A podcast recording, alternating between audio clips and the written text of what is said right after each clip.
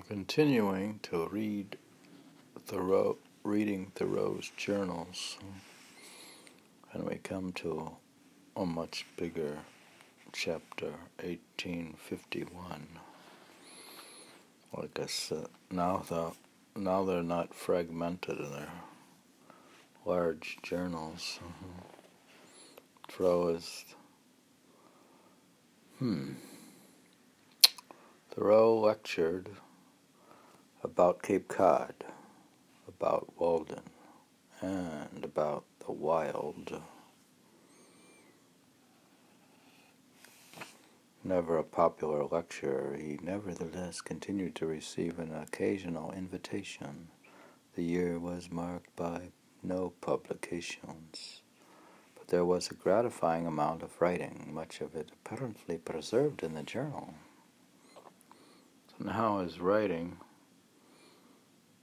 corresponds maybe to the journal. January 2nd.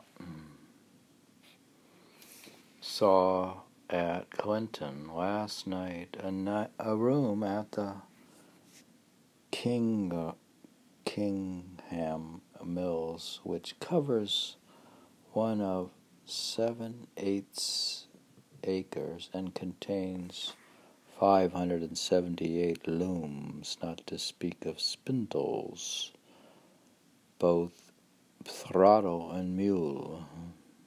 The rooms altogether cover three acres. Mills. There were huge mills in New England. They were using between three and four hundred horsepower and kept an engine of 200 horsepower. Goodness. They had engines, dear. Hmm. With a wheel 23 feet in diameter and a band ready to supply deficiencies which have not often occurred. Some portion of the machinery, I think it was, where the cotton was broken up, like and lightened up, and mixed before being matted together, revolved 800 to 1800 times in a minute. Goodness, it's like an engine. Hmm. I first saw the pattern room where patterns were made by a hand loom. They made a pattern with a hand loom. There were two styles of warps ready for the woof of filing or fi- filling. Do you you know the terms warp and woof? Uh, woof and the warp. Warf and the the woof uh, and the warf.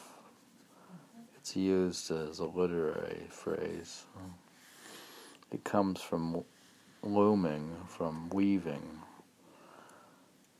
The operator must count the threads of the wo- woof, woof, uh, W O O F, which in the mill is done by the machinery.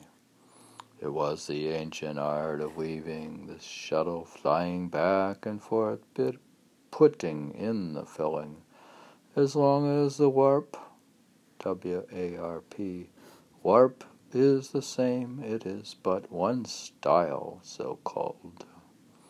Do you know how to weave? How could you not learn how to weave as a kid in ancient Greece? the cotton should possess a long staple. We had one of those weaving machines, a big one. It takes like a whole room. But uh, my aunt rented it. And Dear, my mom had a. something. You know. We had one of those things in the attic. Uh, I don't know what it was. I don't know what happened to it. Yeah, we did weave blankets with uh, Those things are like antiques now. and runners. Also we had those. We should visit the t- tavern, uh, something tavern uh, in Richfield. Sees all the old stuff. The cotton should possess a long staple and be clean and free from seed. The sea island cotton has a long staple and is valuable for thread. Many bales are thoroughly mixed to make the goods of one quality. The cotton is then torn to pieces and thoroughly lightened up by cylinders armed with hooks and by fans, then spread a certain weight on a square yard and matted together and torn up and matted together again two or three times over. Then the matted cotton fed to a cylindrical card, a very thin web of it, and it is gathered into a copper trough, making six and six card machines, flat rope like bands, which are united into one at the railway head and drawn. Dear, if you go through old uh, New England, you'll find these old mill towns where they had these. Back then, they had factories and they did. Uh, they did weaving. They did cloth clothing, and and this operation of uniting and drawing or stretching goes on from one machine to another until the thread is spun, which is then dyed. Calico is printed after being woven, having been wound off onto reels and so made into skeins, dyed and tried tried by steam, then by machinery, wound on to spools for the warp and the woof. See, I don't know. How do you use warp and woof in literary meaning? Doesn't warp go across and woof goes, the threads are put together. That's how you put the warp and the woof is how you put something together. I, I don't know. I'm trying to learn the meaning of warp and woof for literary purposes. From a great many spools, the warp is drawn off over cylinders and different colored threads. We're learning the meaning of warp and woof uh, in, by reading Thoreau. That's the purpose. Uh-huh. For a great many spools, the warp is drawn over cylinders in different colored threads, properly mixed and arranged. Then the ends of the warp are drawn through the harness of the loom by hand. The operator knows the succession of red, blue, green, etc. threads having numbers given her, and draws them through the harness accordingly, keeping count.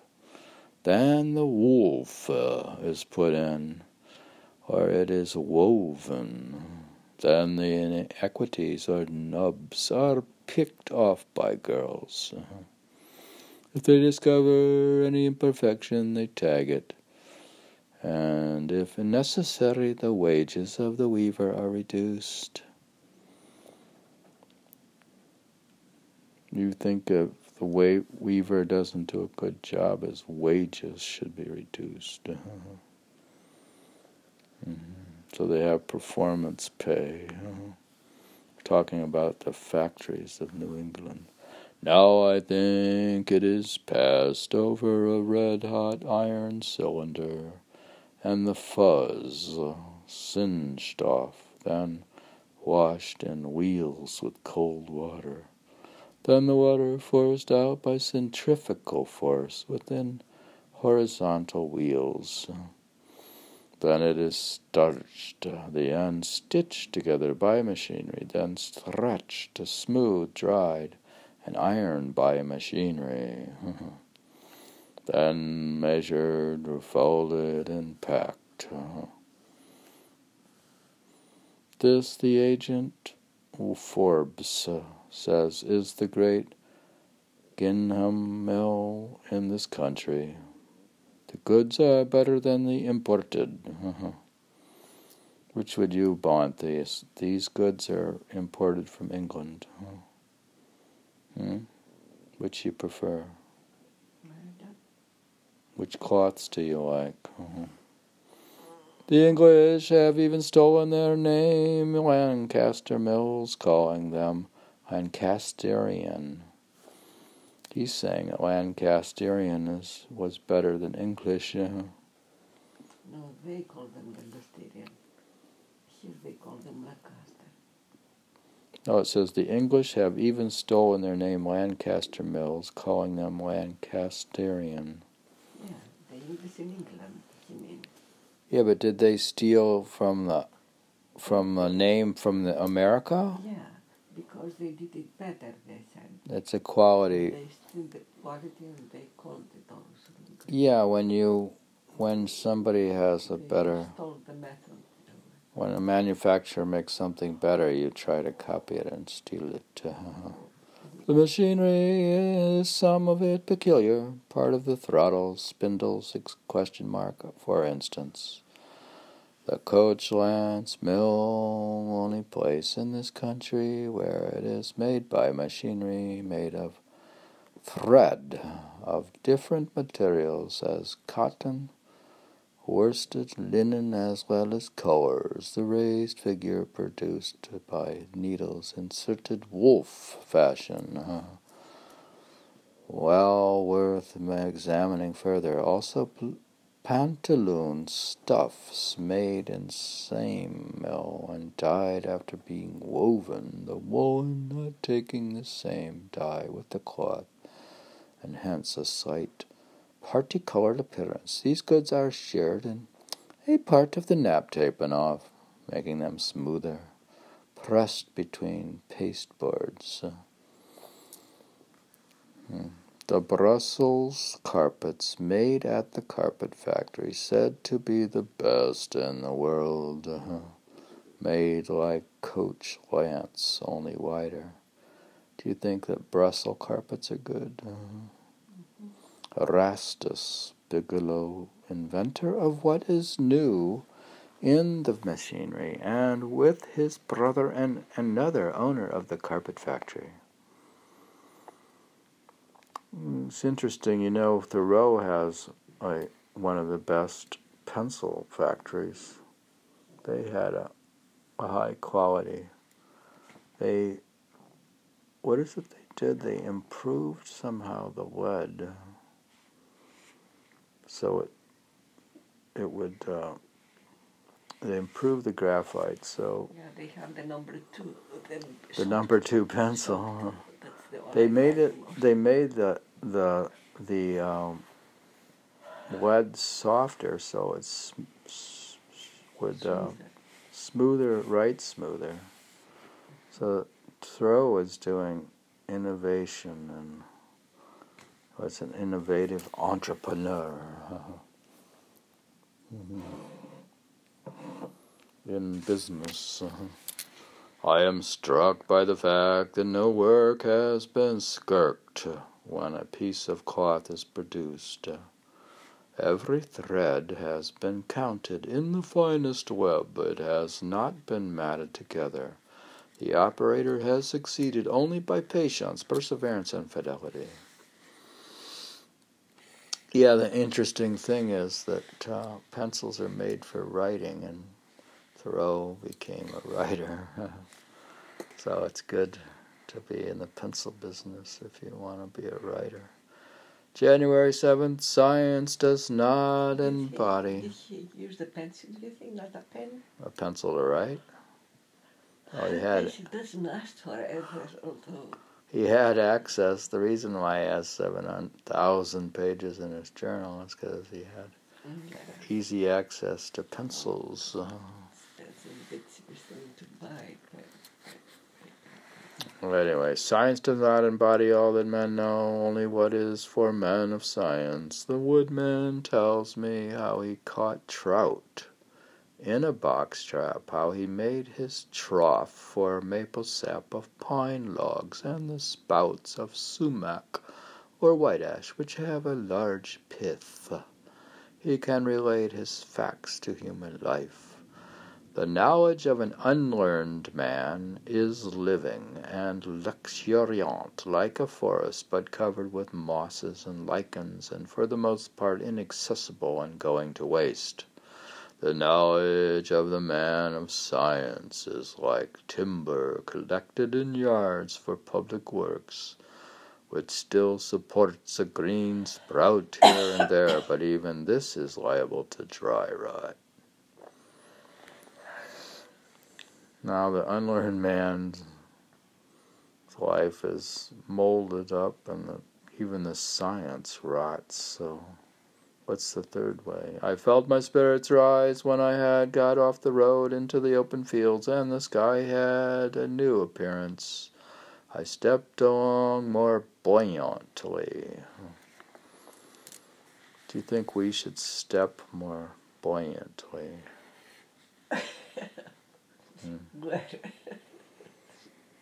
when I go outside, which I'm not going out today, probably. But when I do go out, I'll step more buoyantly. There was a warm sunset over the wooded valleys, a yellowish tin on the pines, reddish, dung colored clouds like dusky, dusky Flames stood over it, and then streaks of blue sky were seen here and there. The life, the joy that is in blue sky after a storm. There is no account of the blue sky in history. Before I walked in the ruts of travel, now I adventured. This evening a fog comes up from the south. Do you think his just writing everything he does in detail in his journal is no different than me posting everything I do on Instagram? Is that like journaling? Or is that picture journaling? We could just run a podcast uh, or run a live stream of everything we do. Mm-hmm. February 9th, the last half of January was warm and thawy. Thawy. Is it thawy? Hmm. The swift streams were open, and the muskrats were seen swimming and diving and bringing up clams. Bringing up clams. Muskrats? Leaving their shells on the ice Dear, I didn't know a muskrat brings up clams. What's a muskrat? It's a fish. It's a little water creature like a beaver. We have now forgotten summer and autumn, but had already begun to anticipate spring. Uh, fishermen improved the weather, warmer weather to fish for pickerel through the ice. I have a number of poems where I written in February and they're just sort of anticipating spring because you get all wound up about anticipating spring. Before it was only the autumn landscape with a thin layer of snow upon it. We saw the withered flowers through it, but now we do not think of autumn when we look on this snow. The, the earth is effectually buried. It is midwinter. Within a few days, the cold has set in stronger than ever, though the days are much longer now. See, by February 9th, the day is getting starting to lengthen. Now I travel across the fields on the crust, which has frozen since January. January thaw. I can cross the river in most places. It is easier to get about the country than at any other season, easier than in summer, because the rivers and meadows are frozen and there is no high grass or other crops to be avoided, easier than in December before the crust was frozen. Do you think we can check the ground up there in Concord to see if it's got the same hard crust and that there is, whether there is or isn't global warming huh, compared to 1851? I have heard that there is a society for the diffusion of useful knowledge. do we do are we in members of the, Society for the Diffusion of Useful Knowledge? Uh, now we have useless knowledge. Uh, We through the internet though. Yeah, but they diffuse. remember how you get those ads for uh, the miracle cure, which you'll listen to for 15, 20 minutes, and they don't even tell you what it is, and they, and then they hook you, and then they grab you, and then they try to get your money, and then they don't tell you what they proposed at all. They shouldn't allow those. Mm. They don't have a society. They don't diffuse knowledge now. They only have fake. news. We're in the age of fake news. Uh-huh. I have heard that there is a society for the diffusion of useful knowledge. Uh-huh. Well, we do have things like Wikipedia hmm, and simple Wikipedia for those in a hurry. It is said that knowledge is power and the like. Hmm. Well, yeah, well, knowledge, it's hard to get knowledge back then, unless you're a Harvard man. Methinks there is equal need of a society for the diffusion of useful ignorance. Why would he want that? For what is most of our boasted so called knowledge but a conceit that we know something which robs us of the advantages of our actual ignorance?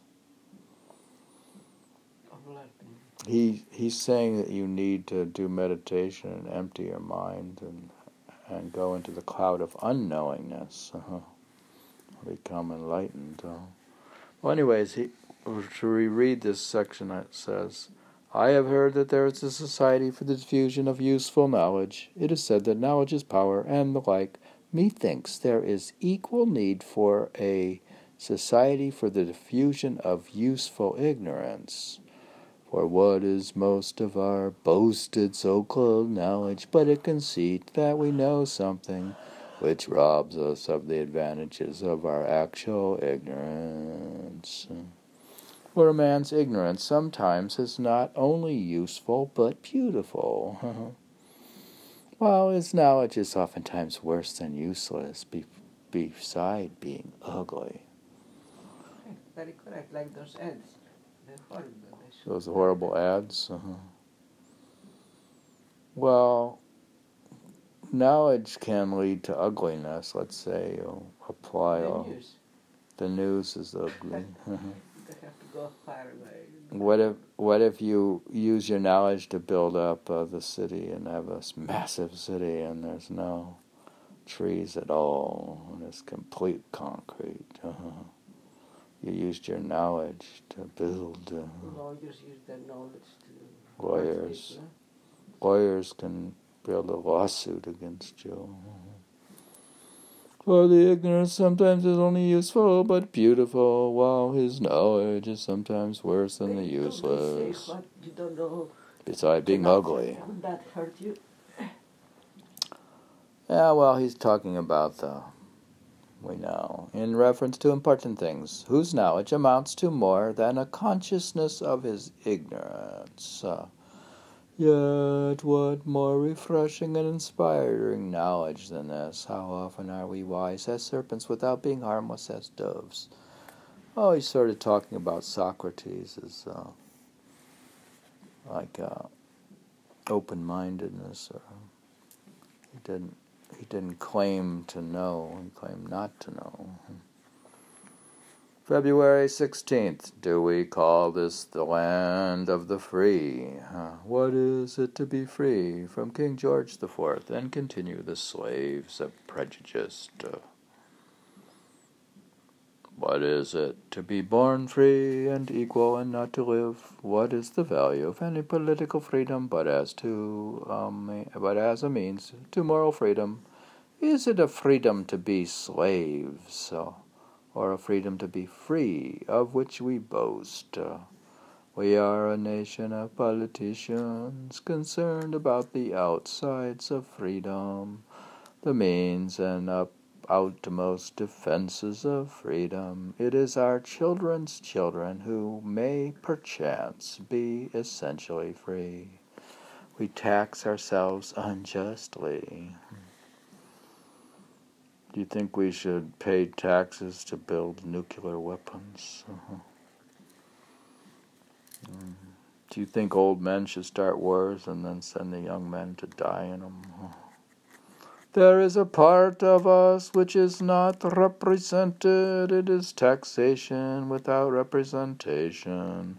We quarter troops upon ourselves. I, in respect to virtue or true manhood, we are essentially provincial, not metropolitan nor mere Jonathans.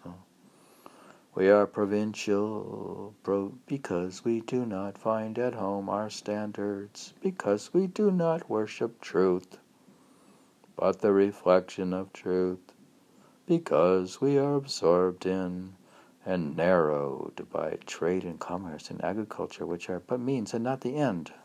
Do you think if we stay really, really, really busy just shopping and stuff, that will have the ability to focus on absolute truth. Hmm. We do not worship truth, but the reflection of truth, because we are absorbed in a narrowed in, in a narrowed narrated narrowed by trade and commerce and agriculture, which are by means but are not the end. We are essentially provincial, I say, and so is the English Parliament. Uh, mere country bumpkins, they betray themselves when any more important question arises for them to settle, their na- natures are subdued to what they work in. So you've spent too much time in the factory. You should get out of that factory. April, when I read the amount of the carrying back of the fugitive into slavery, which was read last Sunday evening, and read also what was not read here that the man who made the prayer on the wharf was Daniel Foster of Concord. I could not help feeling a slight degree of pride. Because of all the towns in the Commonwealth, Concord was the only one distinctly named as being represented in that new Tea Party and as she had a place in the first, so would have a place in this, the last and perhaps next most important chapter of the history of Massachusetts. But my second feeling, when I reflected how short a time that gentleman has resided in this town, was one of doubt and shame because the men of Concord in recent times have done nothing to entitle them to the honor of having their town named in such a connection. Interesting that interesting that the American Revolution sort of started in Concord at, uh, the first shots on the Lexington Concord Road uh, and the bridge, uh, and then most of American literature was written and Concord uh, between 1845 and 1850. Uh-huh. Hmm. I hear a good deal said about trampling this law underfoot. Why one need not go out of his way to do that. This law lies not at the level of the head or the reason. Its natural habitat is in the dirt. It was bred and has its life only in the dust and mire, on a level with the feet, and he who walks with freedom, unless with a sort of quibbling and Hindu mercy. He avoids treading on every venomous reptile, will eventually tread on it and so trample it underfoot. It has come to this that the friends of liberty, the friends of the slave, have shuddered when they have understood that his fate has been left to the legal tribunals, so called of the country, to be decided. The people have no faith that justice will be awarded in such a case. The judge may decide this way or that. It is a kind of accident at best. It is evident that he is not a competent authority in so important a case. I would not trust the life of my friend to the judges of all the supreme courts in the world put together, to be sacrificed and saved by precedent.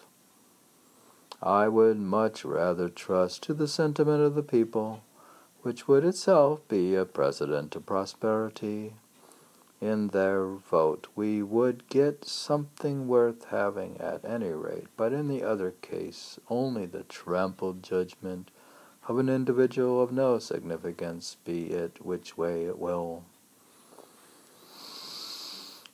I'm sure he's referring to some slavery sort of case or something involving Daniel Foster, but I don't remember it. Hmm.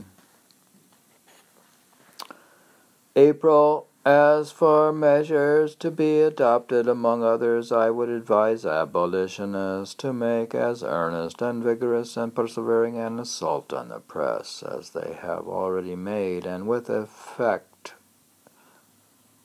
too, on the church. The church has decidedly improved within a year or two. A, even within a fortnight. Remember, like some one of the churches, they didn't even like support abolition. The church didn't want to press it too far. They had to go to other places. Not all the churches supported abolition, though there was a lot of abolitionism in Concord, but it's not comprehensive. But the press is almost without exception corrupt. I believe that in this country the press exerts a greater and a more pernicious influence than the church. We are not a religious people, but we are a nation of politicians. We do not much care for, we do not read the Bible, but we, we do care for, and we do read the papers, uh, newspapers.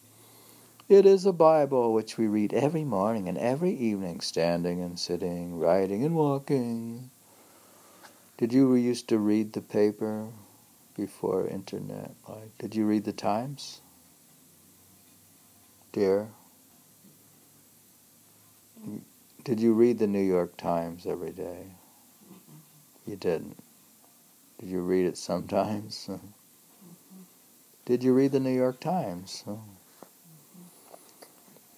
Hmm. It is a Bible which every man carries in his pocket, which lies on every table and counter which the mail and thousands of missionaries are continually dispersing. It is the only book which America has printed is capable of exerting an almost inconceivable influence for good or bad. The editor is the preacher whom you voluntarily support your tax is commonly one cent, and it costs nothing for pew hire.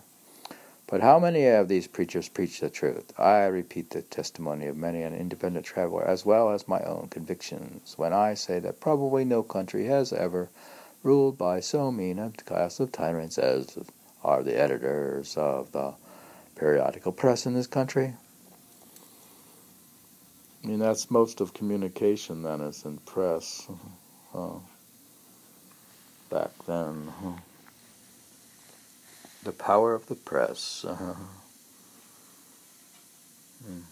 Is that how Benjamin Franklin got started? Uh-huh. April 30th, I observed that the New York Herald advertises situations wanted by respectable young women. Quote, respectable young women, quote, unquote, by the column, but never by respectable young men, rather, quote, intelligent, unquote, and, quote, smart, unquote, ones. Why they want respectable young women, but they want intelligent and smart men, for which I infer that the public opinion of New York does not require young men to be respectable in the same sense in which it requires young women to be so. So women should be respectable and men just intelligent and smart and not respectable. Hmm. A1. In regard to purity, I do not know whether I am much worse or better than my acquaintances. I, if I confine my thought to myself, I appear, whether by constitution or by education, irrevocably impure, as if I should be stunned shunned by my fellow men if they knew me better, as if I were of two inconsistent natures. But again, when I observe how the mass of men speak of women and of chastity, with how little love and reverence, I feel that so far I am unaccountably better than they. I think that none of my acquaintances has a greater love and admiration for chastity than I.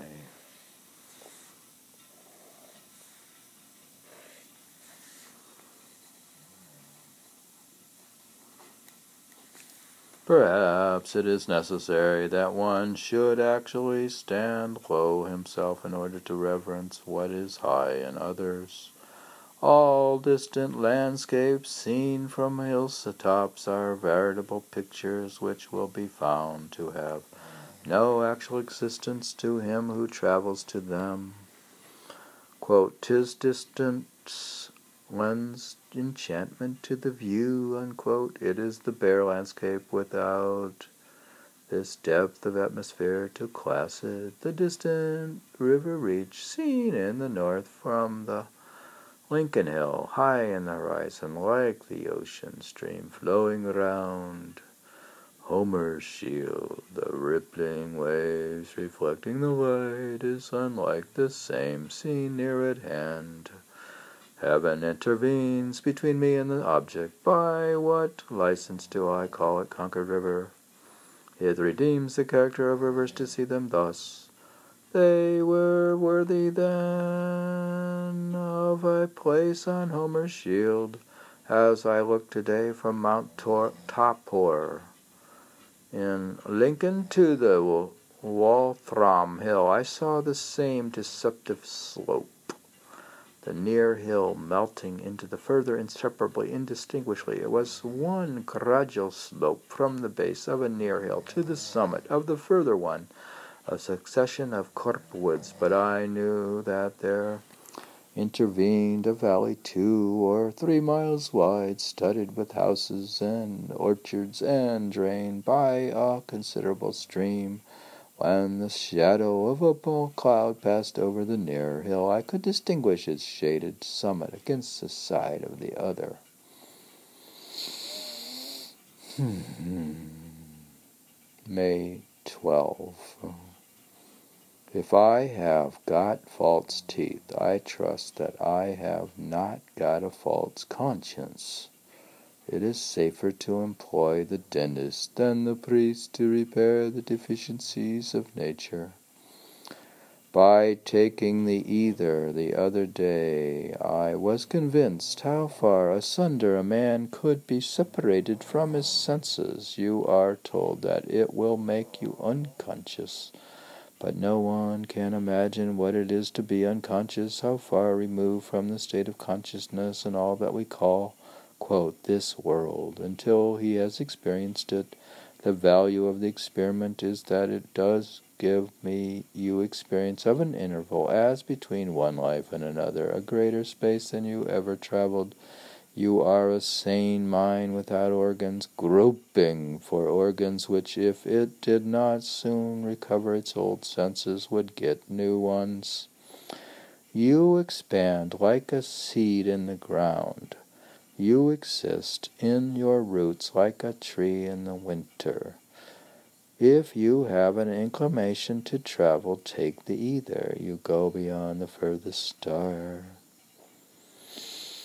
It is not necessary for them to take either, E T H E R, who in their sane and waking hours has ever translated by a thought, nor for them to see with their hind heads who sometimes see from their foreheads, nor listen to the spiritual knockings who attend to the intimations of reason and conscience.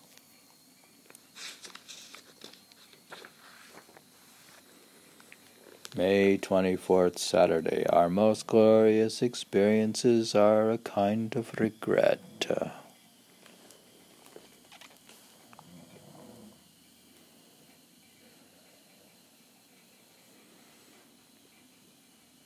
Our most glorious experiences are a kind of regret. Our regret is so sublime that we may mistake it for triumph. It is the painful, plaintively sad surprise of our genius remembering our past lives and contemplating what is possible. It is remarkable that men commonly never refer to nor hint at any crowning experiences when the common laws of their being were unsettled and the divine and eternal laws prevailed in them. Their lives are not revolutionary, they never recognize any other than the local and temporal authorities. It is a regret so divine and inspiring, so genuine, based on so true and distinct a contrast that it surpasses our proudest boast and the fairest expectations. Our most sacred and memorable life is commonly on awakening in the morning I frequently awake with an atmosphere about me as if my unremembered dreams have been divine, as if my spirit had traveled to its native place and in the act of re entering its native body has diffused an Elysian fragrance around. Hmm.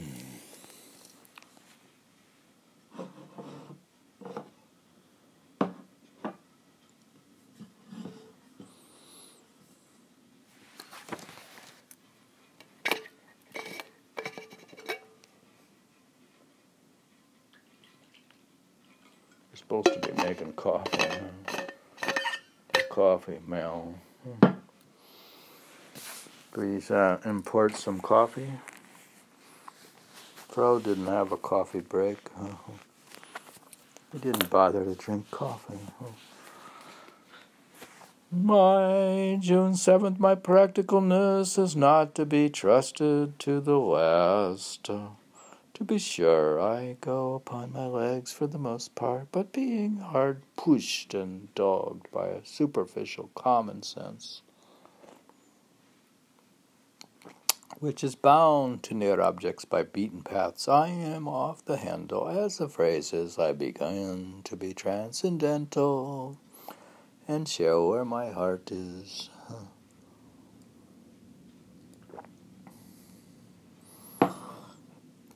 He's beginning to be transcendental.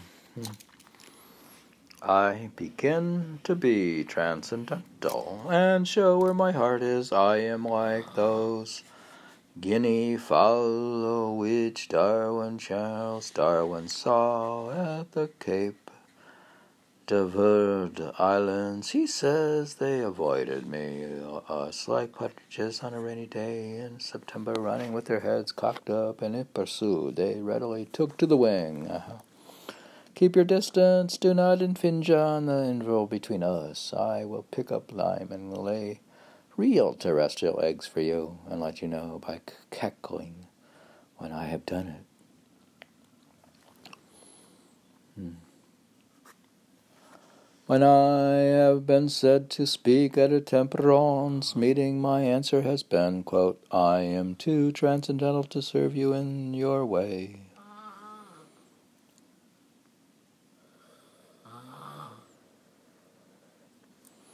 Quote, I am too transcendental to serve you in your way, unquote. You will fain confine me to the rum sellers and rum drinkers, of whom I am not one, and whom I know little about. How can you speak on temperance when you've never drank? Uh-huh. It is a certain fairyland where we live. You may walk out in any direction over the earth's surface, lifting your horizon, and everywhere your path, climbing the convexity of the globe leads you between heaven and earth, not away from the light of the sun and the stars and the habitations of men. I wonder that I ever got get five miles on my way. The world is so crowded with events and phenomena. How many questions there are. How many questions there are I have not put to the inhabitants. Hmm. One of these gentle, straight down rainy days when the rain begins by spotting the cultivated fields as if shaken from a pepper box of fishing day, when I see one neighbor after another having donned his oilcloth suit, walking or riding past with us Fishpole having struck work a day and an employment to make philosophers of them all.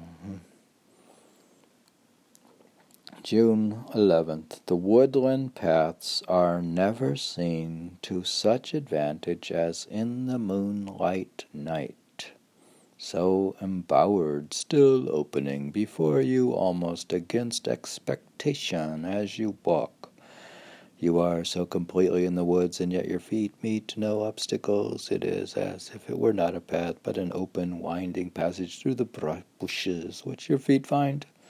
Now I go by spring, and when I have risen to the same level as before, find myself in the warm stratum again. The woods are about as destitute of inhabitants at night as the streets. In both there will be some night walkers. There are but a few wild creatures to seek their prey. The greater part of its inhabitants have retired to rest. Ah, that life that I have known, how hard it is to remember what is most memorable.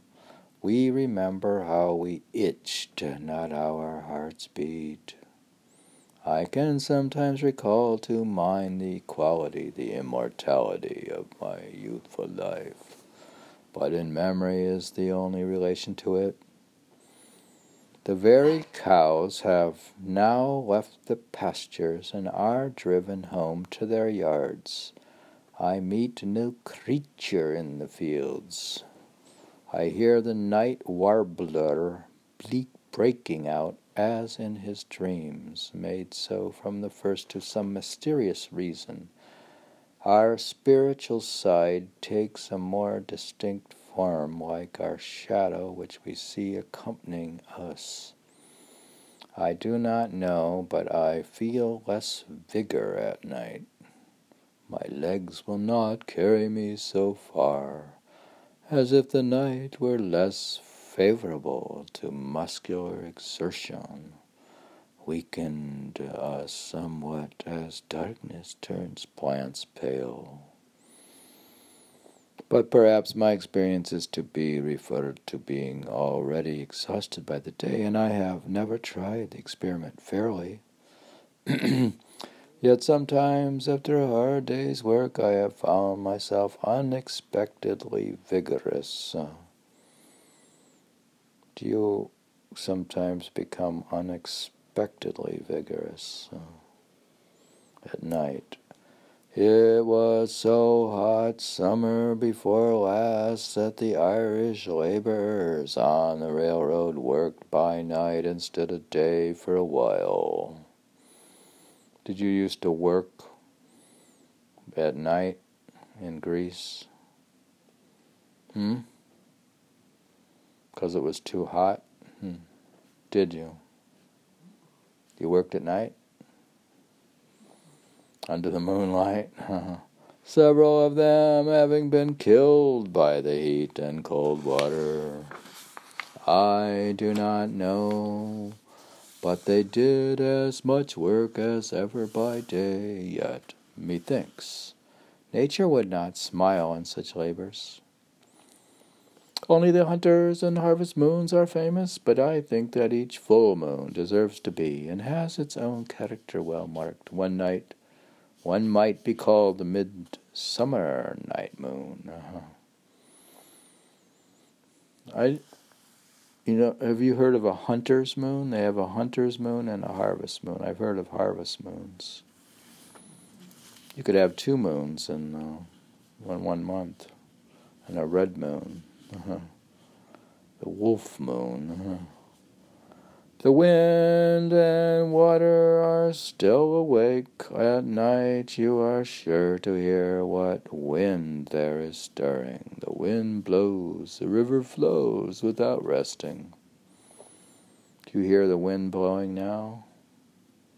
Do you know we may have a strong wind today? There's wind gust. There's wind gusting.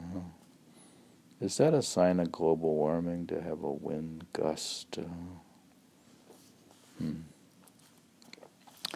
There lies Fair Haven Lake, undistinguishable from fallen sky. The pines seem forever foreign, at least to the civilized man. Not only their aspect, but their scent and the turpentine. So still and moderate is the night, no scream is heard whether of joy or fear or joy. No common, no great comedy nor tragedy is being enacted. The chirping of crickets is the most universal, if not the loudest sound. There is no French Revolution in nature, no excess. She is warmer or colder by a degree or two. By night, no flowers, at least no variety of colors. The pinks are no longer pink, they only shine faintly, reflecting more light. Instead of flowers underfoot, stars overhead. My shadow has the distinctness of a second person, a certain black companion bordering on the imp. I say, ask, quote, Who is this? Unquote, which I see dodging behind me as I am about to sit down on a rock. No one, to my knowledge, has observed the minute differences in the seasons. Hardly two nights are alike. The rocks do not feel warm tonight, but the air is warmest. Nor does the sand particularly. A book of the seasons, each page of which should be written in its own season and out of doors, or in its own locality, whatever it may be. When you get into the road, though far from the town, and feel the sand under your feet. It is as if you had reached your own gravel walk. You no longer hear the whippoorwill nor regard your shadow. For here you expect a fellow traveler. You catch yourself walking merrily.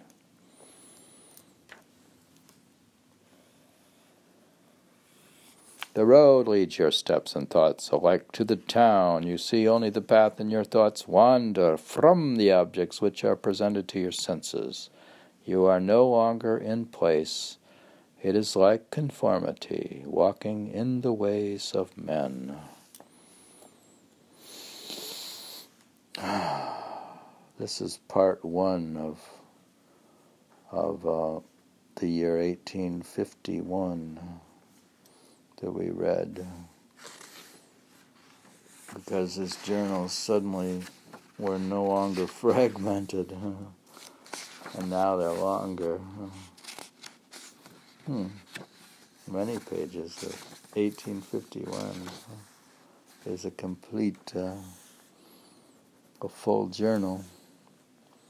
We're reading the year 1851 of Henry David Thoreau's journals, the best of. Uh, we had read, he had visited the, the mill, and he's big on becoming more buoyant. And he talked of the value of ignorance and knowledge and uh, um, depress and chastity and being transcendental. He said, I begin to be transcendental. That's it. So we read to page 112 in the best of Thoreau's journals. So. Hmm.